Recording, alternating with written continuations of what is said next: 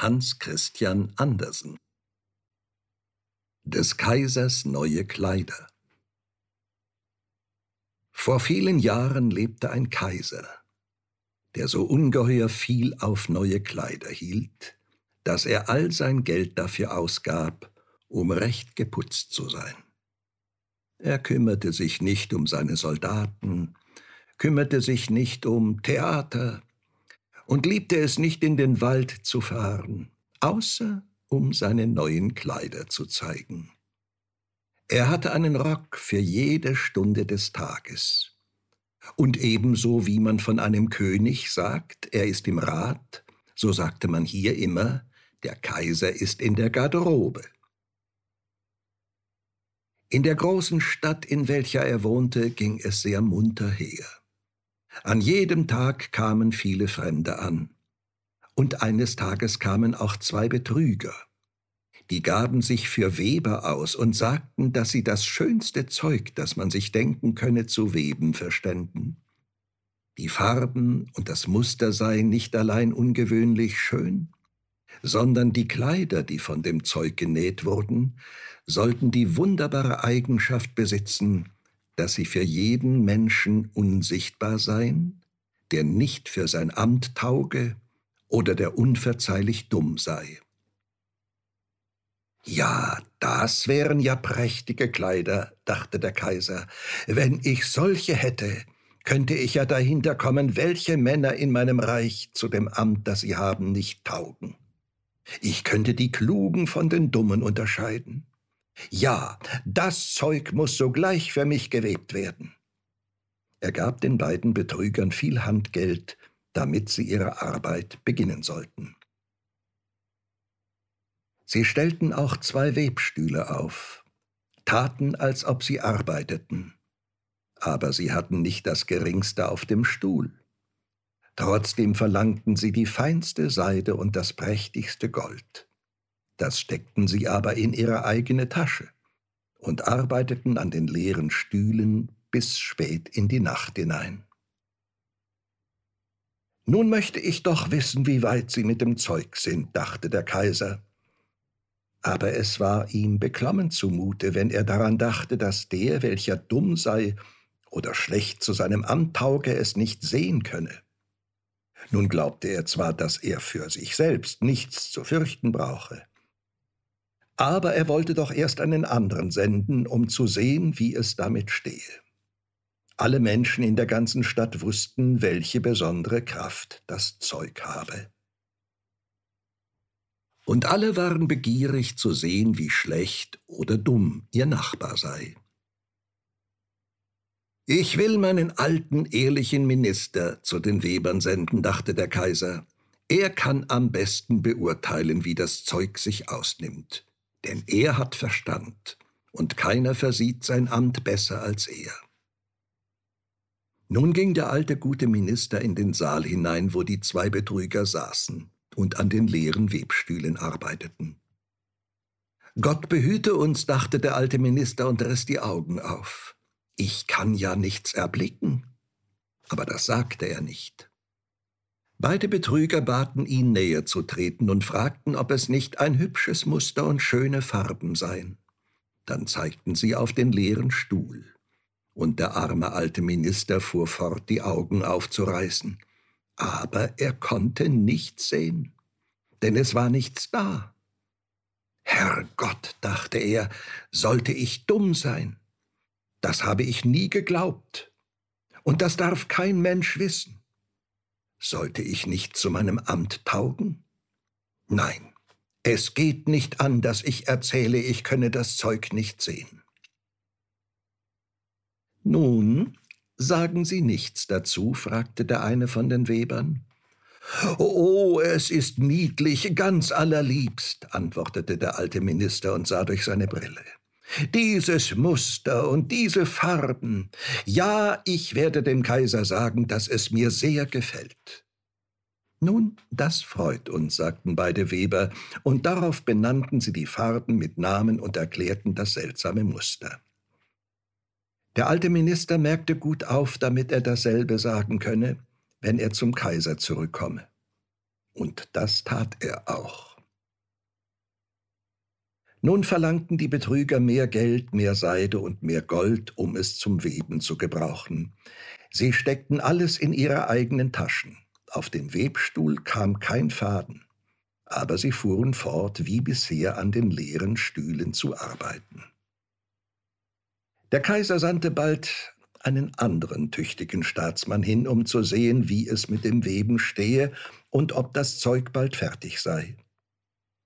Es ging ihm aber gerade wie dem ersten. Er sah und sah.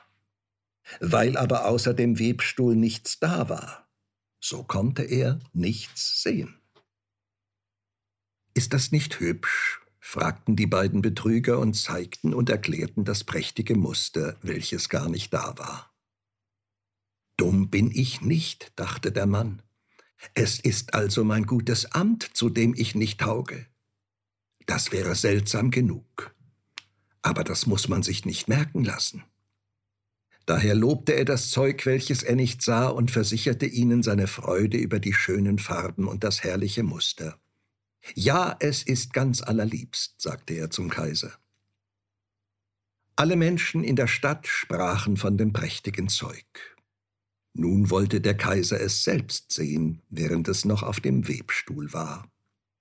Mit einer ganzen Schar auserwählter Männer, unter welchen auch die beiden ehrlichen Staatsmänner waren, die schon früher dagewesen waren, ging er zu den beiden listigen Betrügern, die nun aus allen Kräften webten, aber ohne Faser oder Faden.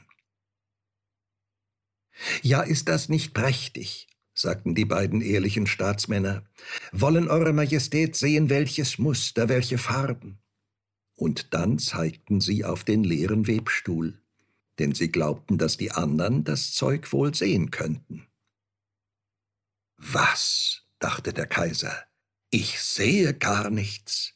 Das ist ja schrecklich. Bin ich dumm? Tauge ich nicht dazu, Kaiser zu sein? Das wäre das Schrecklichste, was mir begegnen könnte. Oh, es ist sehr hübsch, sagte er. Es hat meinen allerhöchsten Beifall. Und er nickte zufrieden und betrachtete den leeren Webstuhl. Er wollte nicht sagen, dass er nicht sehen könne. Das ganze Gefolge, das er mit sich hatte, sah und sah. Aber es bekam nicht mehr heraus als alle die anderen. Aber sie sagten gleich wie der Kaiser, Oh, das ist hübsch und sie rieten ihm, diese neuen prächtigen Kleider das erste Mal bei dem großen Fest, das bevorstand, zu tragen. Es ist herrlich, niedlich, ausgezeichnet ging es von Mund zu Mund, und man schien allerseits innig erfreut darüber. Der Kaiser verlieh jedem der Betrüger ein Ritterkreuz, um es in das Knopfloch zu hängen, und den Titel Hofweber. Die ganze Nacht vor dem Morgen, an dem das Fest statthaben sollte, waren die Betrüger auf und hatten über sechzehn Lichter angezündet. Die Leute konnten sehen, dass sie stark beschäftigt waren, des Kaisers neue Kleider fertig zu machen. Sie taten, als ob sie das Zeug aus dem Webstuhl nähmen. Sie schnitten in die Luft mit großen Scheren, Sie nähten mit Nähnadeln ohne Faden und sagten zuletzt, nun sind die Kleider fertig. Der Kaiser mit seinen vornehmsten Beamten kam, und beide Betrüger hoben einen Arm in die Höhe, gerade als ob sie etwas hielten, und sagten, Seht, hier sind die Beinkleider, hier ist das Kleid, hier der Mantel, und so weiter. Es ist so leicht wie Spinnwebe, man sollte glauben, man habe nichts auf dem Körper. Aber das ist gerade die Schönheit dabei. Ja, sagten alle Beamten, aber sie konnten nichts sehen, denn es war nichts.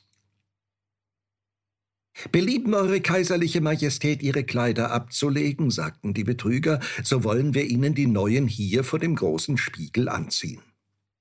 Der Kaiser legte seine Kleider ab und die Betrüger stellten sich, als ob sie ihm ein jedes Stück der neuen Kleider anzögen, welche fertig genäht sein sollten.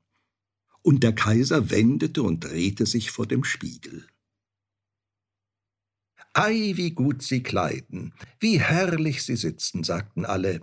Welches Muster, welche Farben, Das ist ein kostbarer Anzug. Draußen stehen Sie mit dem Thronhimmel, welcher über Eure Majestät getragen werden soll, meldete der Oberzeremonienmeister. Seht, ich bin fertig, sagte der Kaiser. Sitzt es nicht gut? Und dann wendete er sich nochmals zu dem Spiegel, denn es sollte scheinen, als ob er seine Kleider recht betrachte.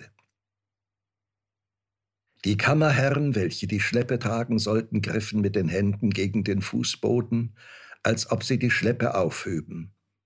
Sie gingen und taten, als hielten sie etwas in der Luft. Sie wagten es nicht, es sich merken zu lassen, dass sie nichts sehen konnten.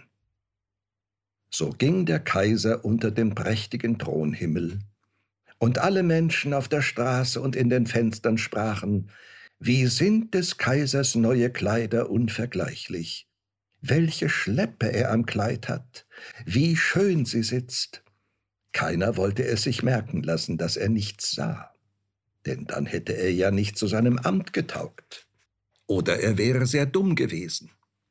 Keine Kleider des Kaisers hatten solches Glück gemacht wie diese. Aber er hat ja gar nichts an, sagte endlich ein kleines Kind. Hört die Stimme der Unschuld, sagte der Vater und der eine zischelte dem anderen zu, was das Kind gesagt hatte. Aber er hat ja gar nichts an, rief zuletzt das ganze Volk. Das ergriff den Kaiser, denn das Volk schien ihm recht zu haben. Aber er dachte bei sich, nun muss ich aushalten. Und die Kammerherren gingen und trugen die Schleppe, die gar nicht da war.